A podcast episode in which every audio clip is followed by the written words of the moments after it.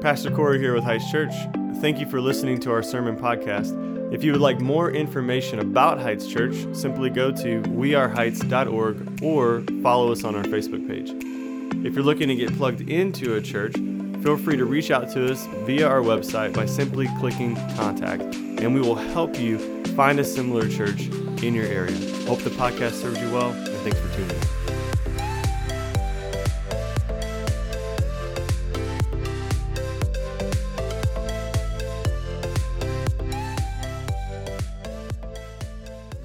Family.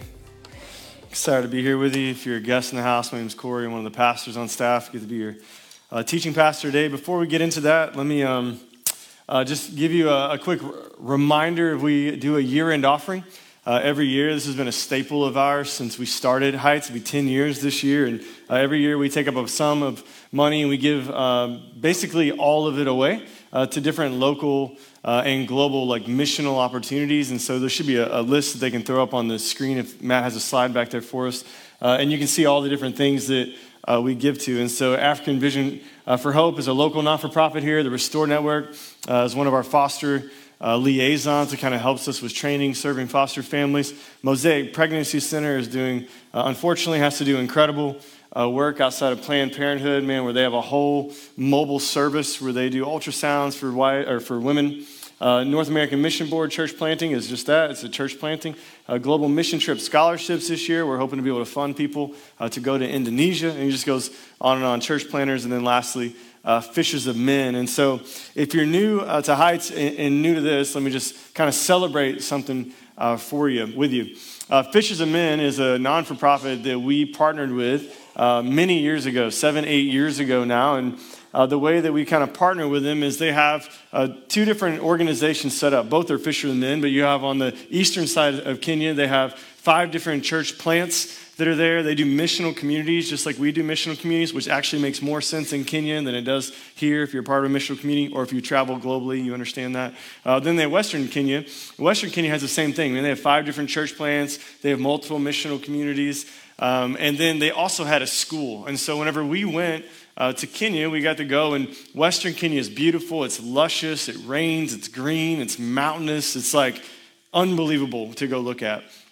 Eastern Kenya is barren. There's like thorns the size of your fingers out there. It's nuts. We're Baja in the bush of Africa out there. It was an unbelievable time. Um, but it's really barren and really, really poor.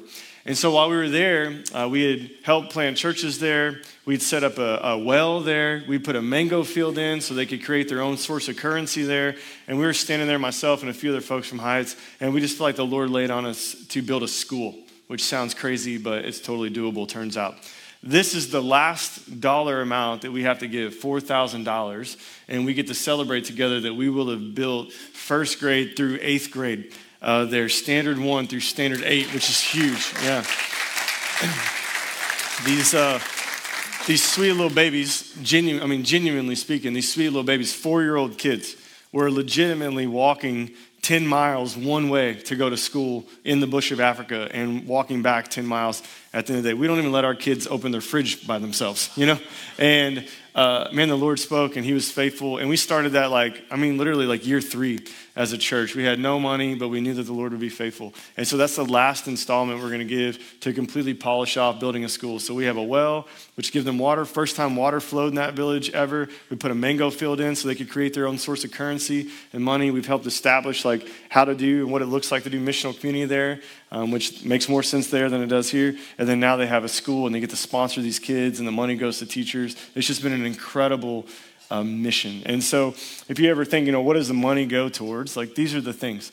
Uh, we want to take, like we say at Heights, man, we want to take the Lord's money and blow holes in the gates of hell with it. And that's what we get to do. And so when you think, what am I giving to the year end? You're going to give to that year end offering, and then we're going to give all of that money away, with the exception of helping some people get to Indonesia so that they can experience uh, global mission trips, and within the exception then of giving to some local, you know, church planters that may even be here in our congregation now. So the whole thing goes to mission. Make sense? Pretty exciting, pretty cool. God allows us to do pretty cool stuff, yeah? And so um, excited for that. Oh, there's only been two families that have given, and it's 700 bucks. So we have roughly uh, $39,300 to go. No, no pressure, okay? Hey, just one of you can give $39,300, and I'll sleep well tonight, or all of you can chip in and we can get this thing done. Amen? You do it to me every year. Every year it's like the final hour. I'm like, we're $3,500 away. And someone's like, oh, the, the Lord prompted me. I'm going to write you guys a check. I'm like, oh my gosh. So I don't have much gray, but you're going to do it to me. Okay, you're going to give it to me. So uh, we are in a season called Advent, man. And uh, Advent, again, uh, it's not, some, some folks like kind of not familiar with the church think that's like a Catholic thing or a Lutheran thing. It's just a church thing. Uh, all around the globe right now, there are churches from all different cultures, regions, denominations, ethnicities, like culturally uh, all across the globe coming this week, uh, entering into a season called Advent. And so Advent just means to wait, to long for. And so, for the people of Israel, man, they were adventing the coming Messiah. They were adventing who we would know to be King Jesus. And now, we, as the church, we're in a season of Advent. We're longing for his second return. And then finally, you know, he will split the skies for us one day. And so, we too are in a season of Advent. And so, this is just a time for us to come together to kind of step outside of the culture and step into an atmosphere of worship where we go, man, we're not going to look like the world. We're not going to look like the culture, right? We're going to come in here, we're going to worship Jesus in the presence of Jesus, and, and then we're going to go out and we're going to live on mission. And so, Advent then is it's necessary for us to come together to think about, as I said in our call to confession, what do we hope in? What are we hoping in that it's not Jesus? What are we hoping in that, that's not the resurrected Savior, this baby that has come in a manger and been hung on a cross? Like, what are we hoping in. And the reality is, like, we all have hope. And similar to uh, Sarah and Abraham, we also all simultaneously have some doubt. Amen? And so I have people come like, oh, how can you doubt, Pastor? You, you study the you get paid to study the scriptures. Well, I want to argue with you right now that I have. I spent 15 plus years studying the scriptures, roughly nine to 15 hours a week. I, I know quite a bit about theology. And at the same time, the more I learn, the more I find myself in some doubt sometimes the more questions that I have. Now, the Bible always ends up winning in time, but it takes some time. It doesn't usually happen in seconds. It doesn't happen in minutes. It doesn't typically happen through a my Bible app. It typically happens, my doubt is spoken into, typically whenever I sit with the Lord and I sit in the presence of God. And so today, as we enter, on, we enter into Advent, I just want to talk with you a little bit about Abraham and Sarah's doubt. Talk to you a little bit about their anxieties and their uncertainties that, that we've seen this season of Advent. I want to kind of camp out and, and look at them. And so I had Kate read the chapter 17 before 18 because we see Abraham laughing at God whenever God says, You're going to have a son whose name is Isaac. You know, Isaac means laughter. And so God has some irony in his writing, doesn't he? And so he says, chapter 17, Abraham, is said that he laughed whenever God said, Hey, here's what's, or in chapter 14, sorry, he says he laughed. Chapter 17, he laughs. And then now in chapter 18, which is the text we're actually in today, which is really the crux of the sermon, uh, we, see God, we see Abraham moving from this man who laughs at the promises of God, who laughs at the decrees of God, the covenants of God, to actually having communion. Abraham moves from laughing to communing. And God comes towards him and he restates this promise about this time next year, you will in fact have a son. He doesn't promise him anything new. He just simply sticks to the promise that he's already made to him. There will be a son who comes, a promised son who comes. Do you start to see the gospel in that this morning? And so there's a big idea, and it's this God takes what you believe to be impossible and he makes it possible. God takes what you believe to be impossible and makes it possible. Hopefully, you can believe that this morning. There's three points, and then I threw in a fourth right at the very end, but there's three points here really that I want to camp out in. The first one will be quick. Unlikely company be the first point. Uh, the second point will be unlikely communion. We're going to talk about this meal and this feast that Abraham has. And then we're going to look at an unlikely conversation where God hears uh, the thoughts of Sarah as she's standing behind a tent. Hopefully, God that will allow us to take you through this in a way that makes sense. Unlikely company, communion, conversation. Sound good? Yep. All right, we're together on this? Good. We're going to start with an unlikely company. An unlikely company. Chapter 18 reads like this uh, And the Lord appeared to him by the oaks of Mamre. as he sat at the door of his tent in the heat of the day. He's talking about Abraham.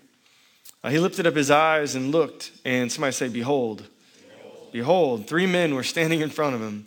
Uh, when he saw them, that's Abraham, when Abraham saw these men, he ran from the tent door to meet them and bowed himself to the earth and said, O Lord, if I have found favor in your sight, do not pass by your servant. Now, if you've been a part of Heights for the last, I don't know, six, seven weeks, you're like, this feels different because we were just in the book of First Corinthians, which is a letter written to the church, and now we're in a historical narrative. And so you've got to kind of switch up your mindset whenever you enter into a historical narrative. You got to be a little bit more of a visionary in your mind, a little bit more artistic. And so picture with me then kind of whatever comes to mind when you think about the Middle East.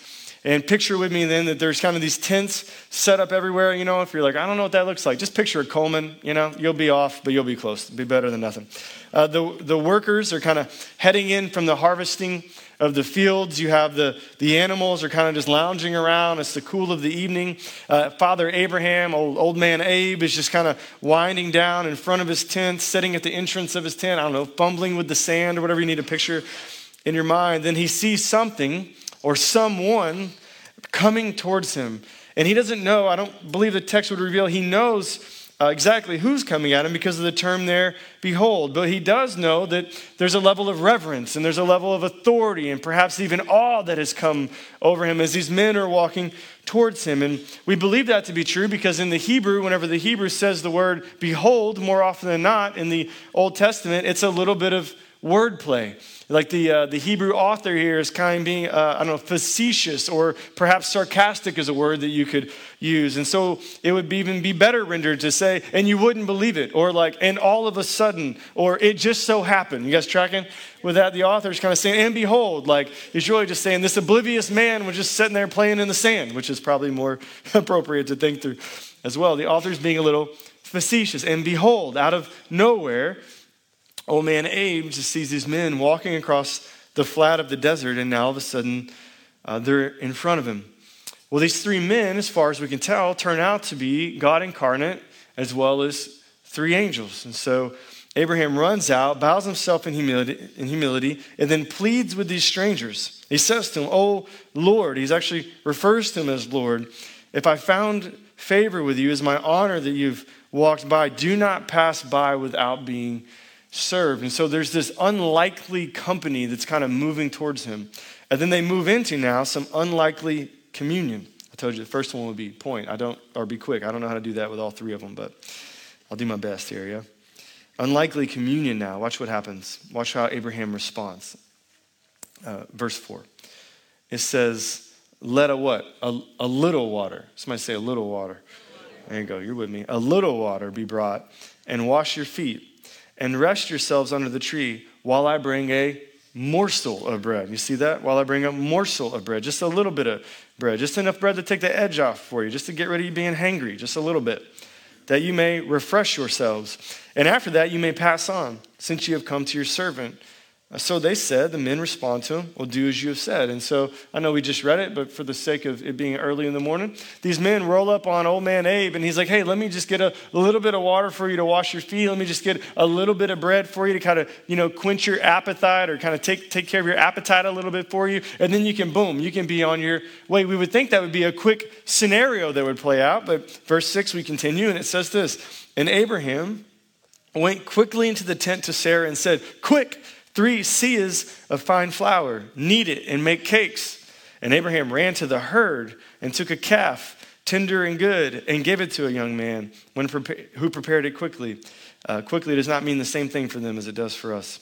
Uh, then he took curds and milk and the calf that he had prepared and set it before them, and he stood by them under the tree while they Hey, now this is no simple task. In light of Kenya and Fishers of Men, I had an opportunity now to go to uh, Kenya a couple times, not a lot of times, spent about a month there or so total, but um, whenever they would prepare a meal for us, there was no, ex- like, we weren't hitting McDonald's. It was not in and out. It was like, hey, take a seat, drink some masala tea, and, and we'll be with you in a moment. Well, that would be a three to four hour situation whenever they would kill something for us. They would literally have to kill it they would have to skin it, they would have to then boil it, prepare a whole meal for us, and it would take three to four hours. There was nothing quick. Well, this is No different. There's is no simple task like, oh man, Abe ain't, chick, ain't chucking chicken nuggets into the air fryer, right, and set it on 12 minutes.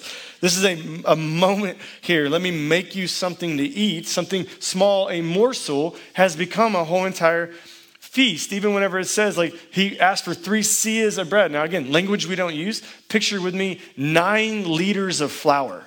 That's how much bread he would have asked his wife to prepare enough bread to feed over a hundred people during that time.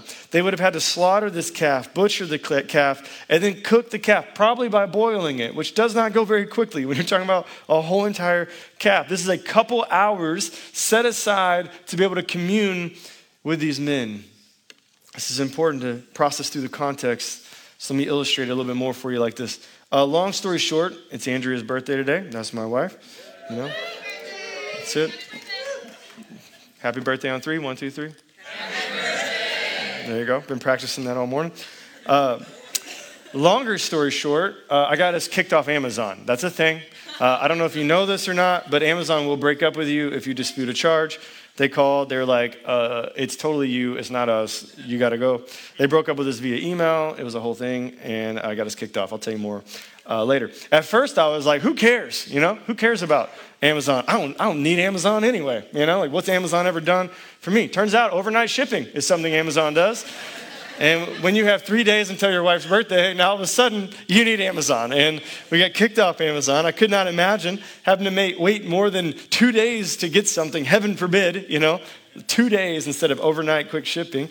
Um, the reality is, in that, they have spoiled us, haven't they? Kind of ruined us a little bit. Well, it's a good picture, like, of our culture. Our culture, I had a buddy tell me, like, uh, people want to microwave discipleship. You can't microwave discipleship, is what I have. I have a friend who uh, says that. But the reality is, like, we do live in like a fast food culture. We live in a very microwavable culture. We want results very quickly. Uh, this is why we don't do very well at sitting. Father Abraham model, models sitting with these men. We do not do very well sitting. Uh, have you ever sat with someone and you're trying to talk to them about something? They're already thinking about what they're going to say next. Why? Because they want to get out of the conversation. Or you're starting to talk with them about something. Maybe it's even been me. I can space cadet on you sometimes. I understand. You're talking to me, you're talking to someone else, and we're kind of over here in the clouds. We're already thinking about what's coming next. We don't do well at sitting because we want everything microwave. We don't do every, very well at listening because we want everything very, very quick. We want it overnight. And the reality is, whenever you don't get what you want, when you want, and that can be something from Amazon or it can be answers from God, in the case of Abraham and Sarah, well, you begin to move into doubt. You begin to move. It's not, we don't err on the side of patience, we err on the side of anxiety. And so, in those moments, as doubt begins to seep in, right, we become more anxious about what the Lord is going to do. And so, I just want to extend to you this holiday season. What might your December look like if you just took some time to just sit with the Lord this month instead of worrying about how the ham was going to turn out on the 24th? Or if you just took some time to sit in the presence of God this month instead of worrying about whether or not your Amazon shipment was going to be on time for the holidays. Instead of rushing the holiday season, church family, what if we just took some time to just sit in the presence of Jesus? Father Abraham is modeling for us something that we've been gifted by the Lord Himself, and it's called presence, communion. And so, as these three feasted, Abraham stood by as kind of as their servant, watching them, them eat. And let me further push this out. This is worth, I think, camping out in for us as it begins to kill our religious, our religious hearts. I want you to think about this with me. If you know the story of Abraham, Abraham has not done anything to deserve God's favor. Abraham was a part of a moon worshiping pagan tribe. He wasn't like the people of Israel. He didn't walk down some aisle. Somebody didn't hand him some tract to believe in Jesus, take him down some Roman road. He didn't go to a youth conference and get saved again, you know, like they do in summer camps. He literally did nothing. He was a part of a moon worshiping pagan tribe that did not believe in Yahweh at all. And God moved towards him, just as he's doing right now. Like the Lord moved towards Father Abraham, the Lord has moved towards Sarah. And in this moment right here, listen, in the midst of their family suffering, in the midst of their doubt, in the midst of their anxieties, the King of Kings and the Lord of Lords comes incarnate and he moves towards Abraham in this moment and they're they're communing with one another but I want to, what i want you to hear is this before abraham did a thing the lord moved towards him Like that, when you wrap your mind around that aspect of the gospel, it'll set you free from religion. Not just in the month of December, man, but forevermore. Whenever you come to the reality and you believe this aspect of the gospel that says, before I did a thing, God showed up and gave me grace. Before I did a thing, before I prayed a prayer, before I ever served the church, before I did anything worth celebrating in Christ Jesus, God gave me faith to believe in Christ Jesus. God had me dead to rights in my sin, looked upon me, and in the spirit of Advent, man, saw a great deal of hope in me. Not that I would bring salvation, oh, but that his son would bring salvation. Before we ever did anything, the Lord showed up and he moves towards us. Why? Why on earth would God do that? To commune with us, to invite us into his presence. We were removed from his presence because of sin.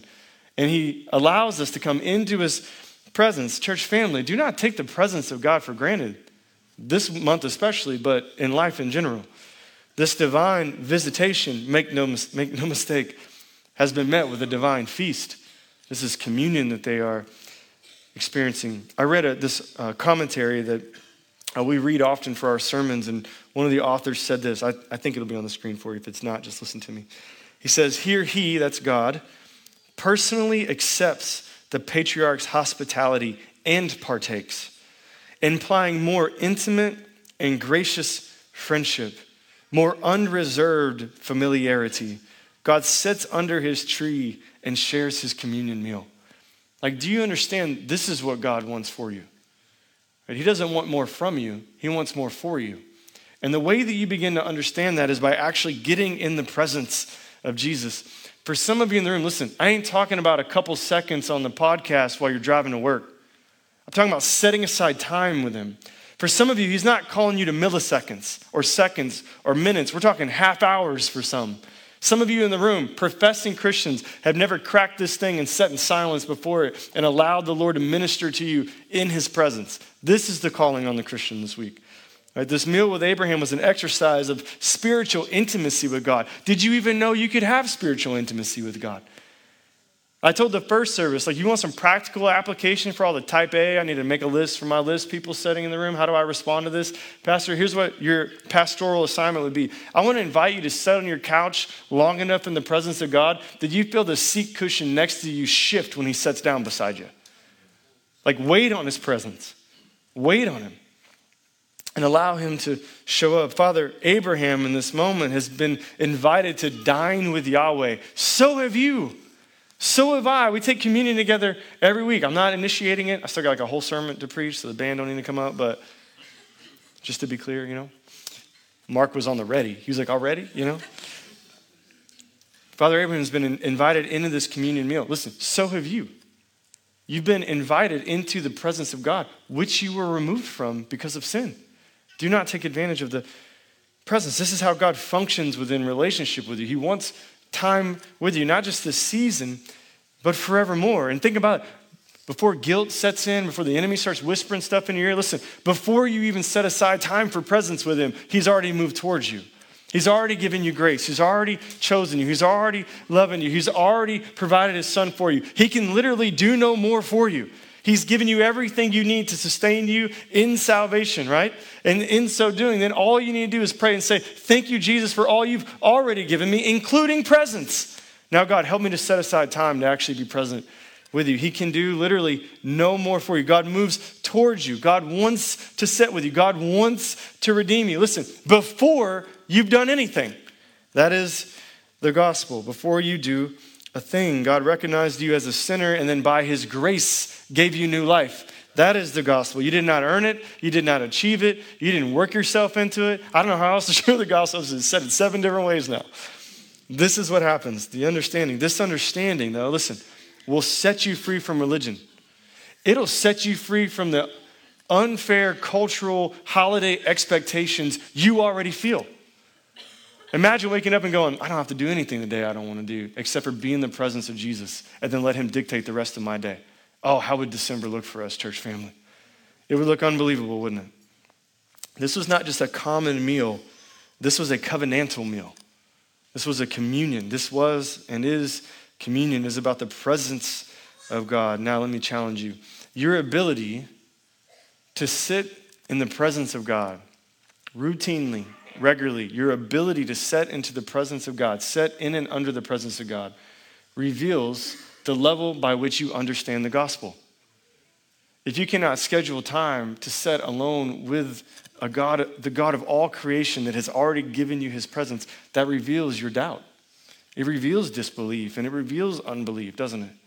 And so, the, the way by which you're uh, willing to and able to set with the Lord reveals what you believe and what you do not believe about the gospel. You want some more practical application? As you go to set aside some time to be with them, I want you to immediately write down all the reasons you think you can't.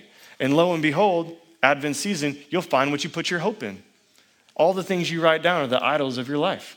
Everything that you're looking to to find salvation that is not Jesus. Your ability to set with God is a gauge of your gospel fluency. Your being in Christ must inform your doing for Christ. You have to understand, He moved towards me first. Hopefully, that's a clear enough teaching for you. Abraham has moved from laughing to sitting. Let me ask you this morning have you done the same thing yet? Have you moved from laughing to sitting? And then we see this unlikely conversation, third point. Unlikely conversation, verse 9 through 12 is what I'm going to read. Uh, they said to him, that's the three men said to him, Abraham, Where is Sarah, your wife? This is no different than God in the garden with Adam and Eve, right? Well, where are you? Of course, the Lord knows. Right? Who ate the last piece of pumpkin pie? Of course, you know who ate the last piece of pumpkin pie, right? Like, we know, he knows. They said to him, Where is Sarah, your wife? And Abraham said, Listen, she's in the tent, as if they didn't know. Verse 9, verse 10, this is important. The Lord in the Hebrew, actually, there is Yahweh, the name of God, our God. His name is Yahweh, in case you didn't know. The Lord Yahweh said, I will surely return to you about this time next year, and Sarah, your wife, shall have a son. Restating the promise, reminding him of the promise. This is what communion does. And Sarah was listening uh, at the tent door behind him, behind God as he's speaking. Now, Abraham and Sarah were old, advanced in years. The way of women had ceased to be with Sarah. She was postmenopausal. Verse 12. So Sarah laughed to herself, saying, After I am worn out and my Lord is old, shall I have pleasure? I want to submit here that I love this whole entire scene.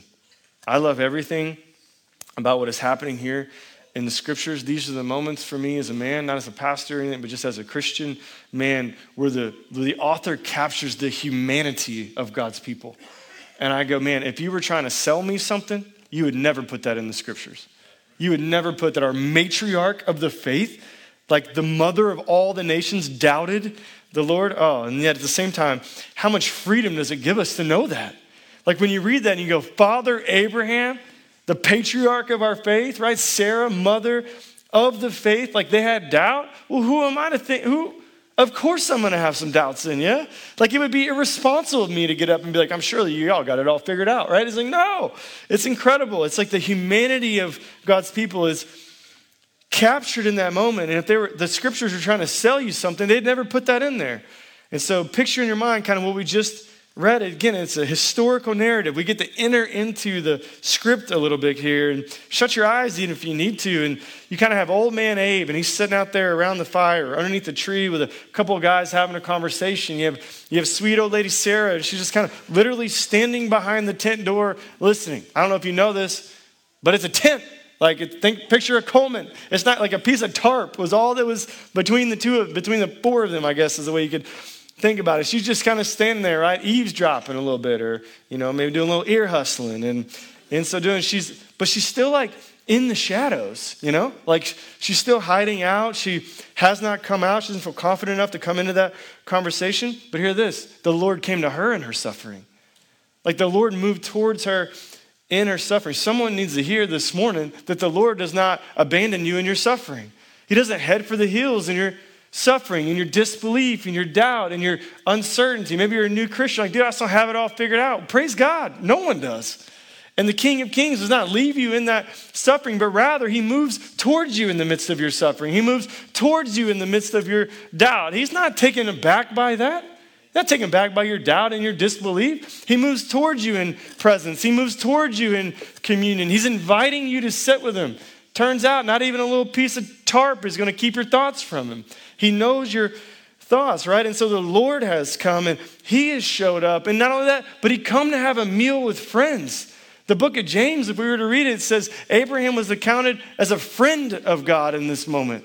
This is who God is for you. Of course, she laughs it off. I mean, think about it. It's like the most real thing in the scriptures. I don't know if you realize this or not, but most older women understand how babies are made. Right? Turns out, cat's out the bag, you know?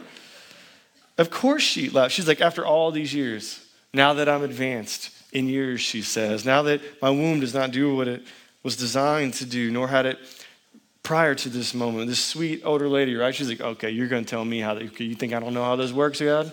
I know how this works. I mean, just picture it with it. She's just kind of standing there behind that tent. I love it because that's so real, man. That's exactly what we would do if God gave us some all day. We read, tell me we don't read some things in God's word and find it laughable. Sarah laughs, but then watch what happens here. Look here, verse 13. Matt, verse 13. Uh, the Lord said to Abraham, uh, Why does Sarah laugh and say, Shall I indeed bear a child now that I'm old? Verse 14. Is anything too hard for the Lord? Is anything impossible for the Lord? At the appointed time, I will return to you about this time next year, and Sarah shall have a son. What's he doing? He's restating the faithfulness, restating the promise here in the midst of communion. But Sarah denied it, saying, I didn't laugh. It's like, nah, uh uh huh, you know, like with God, you know? Just so. First Adam and Eve behind the figs, now her behind a piece of tarp.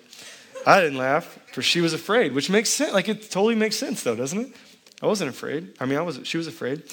And he said, No, but you did. no, but you did. You did laugh. It's like a total parenting moment right there. Well, I think this is such a great picture of what happens in the lives of men and women who experience doubt. And listen here, if we can't be a church family in this gathering or a church family in our missional communities that allows men and women to come in with their doubt, who are we? Like, what are we doing? What are we in this business for? You know what I'm saying? And so, whenever I thought about that, in light of the some, uh, I don't, I have nine minutes and four seconds, so this is free. It's called deconstruction, you know? Whenever people come in and Christians come in, professing Christians come in, and they don't have a place to actually come and express their doubt or express their fear, or, or you know, there's some things in their story, they're kind of dismantling some of their uh, belief and moving their belief into disbelief or unbelief. If they can't bef- come before the people of God, knowing that all throughout our family tree is ridden with doubt, well, where are they supposed to go? Well, they're going to go into the world, right? And what's the world going to do? Just going to affirm their doubt. Of course, you should doubt. Of course, you should be disbelieving. Of course, that's stupid. Of course, that. And so, doubt turns to confusion, which turns to questioning, which turns to fear. And then what do you do? Well, you run for the hills. Right? That's kind of the scenario. You turn from doubt to confusion to questioning to, to fear, is really the formula for deconstructing. So, I want to say again if you're in the room and you have doubts, praise God. Right? To, not to, to be super cheesy, as a matter of fact. If your God is small enough to understand, He ain't big enough to worship. That's what an old pastor told me one time. Amen. So doubt turns to confusion, confusion turns to questioning, questioning turns to, to fear. This is what we see here in the text, but may we be a people that would allow our matriarch to come into our space and worship. May we be a people that would allow our patriarch of the faith to come in and actually sit and dine with us and confess, hey, I don't have everything figured out all the time. Actually, I'm ridden with a little bit of doubt. I want to extend this holiday season and beyond. Are many in the church going throughout the regular rhythms of life, man, going to work, preparing meals, buying stuff on Amazon, walking out missional community, and you're doing it with a cloud of doubt over your head. Listen, today's the day you can let that doubt go. I'm not saying you're going to immediately hit belief. What I am saying is you can share it with a brother or sister in the room, and we can do a little work to try to get after it, yeah? So they've either forgotten who Christ is, or perhaps you maybe have never known who he is. That's okay. This is a place to talk about it. In the midst of Sarah's doubt. I'm going to focus back on this. On the midst of, in the midst of Sarah's doubt, God moves towards her. I think that's so freeing for us today. This meal between Abraham and God, I believe in my bones, man, I believe it was more for Sarah than it even was for Abraham. As she's sitting there listening, you know that God knew she was sitting there listening. He wasn't caught off guard. He was like, oh, I didn't see that coming. You know, he knew. And so Abraham laughed previously in the previous chapters, but now he's responding with great hospitality. Hospitality as someone who's actually believing the gospel. God addresses Sarah through Abraham. God knows what she's thinking, literally knows that she's standing on the other side of the tent, knows her fear, knows her doubts, knows of her uncertainty, knows of the disbelief, knows where she's not believing in his faithfulness and his covenant goodness towards her. And in the midst of that, what does he do? He invites her into communion. Like she's not setting out around the fire with him, but at the same time, she's setting out around the fire with him. because he knows what's happening. And so, God the Father is speaking through Abraham into the life of his wife. And I want you to hear me say this. It wasn't until Sarah understood that she was fully known. Like, it's not until she understands she is fully known in that moment that intimacy with God begins to happen. Like, church, when you get it, when you get the reality that every single bit of facade you put up, the Lord can see through, intimacy will come all of a sudden. Like whenever you want to walk around and portray that you are someone other than who you actually are, man, and you get like the King of Kings has looked upon your soul and knows you. I mean, like knows you intimately. And he, maybe not your dad, maybe not your spouse, maybe not your coworkers, he has moved towards you in the midst of truly seeing you. That's when intimacy happens. Like that's when the gospel lays you bare, and you can't even begin to think for a moment about turning to some religious nonsense that says, I can earn my way to the king, for the king has come to you. Like the Father has come to you, the Lord of hosts has come to you. You don't have to do anything. Oh, that's the gospel. It's so good. I mean, just it's so freeing when you get it, right? Like, God, it's awesome. It makes the holidays so much easier. You're like, I might even make that ham this year, you know? The Lord has saw me, you know? Let me ask you though, like, do you believe that? I know I, you, you know, my emotion's contagious right now, but do you genuinely believe that?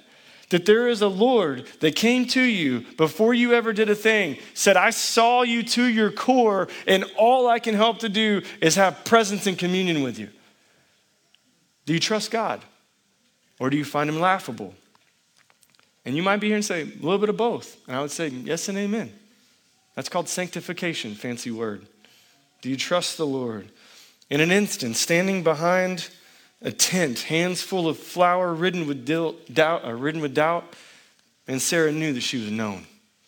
It changed everything. If we continue reading in the story, I read a commentator whenever I wrote this a long time ago. Like wrote a wrote a sermon on this text a long time ago, and the commentator said Sarah's soul was instantly plowed for the promise.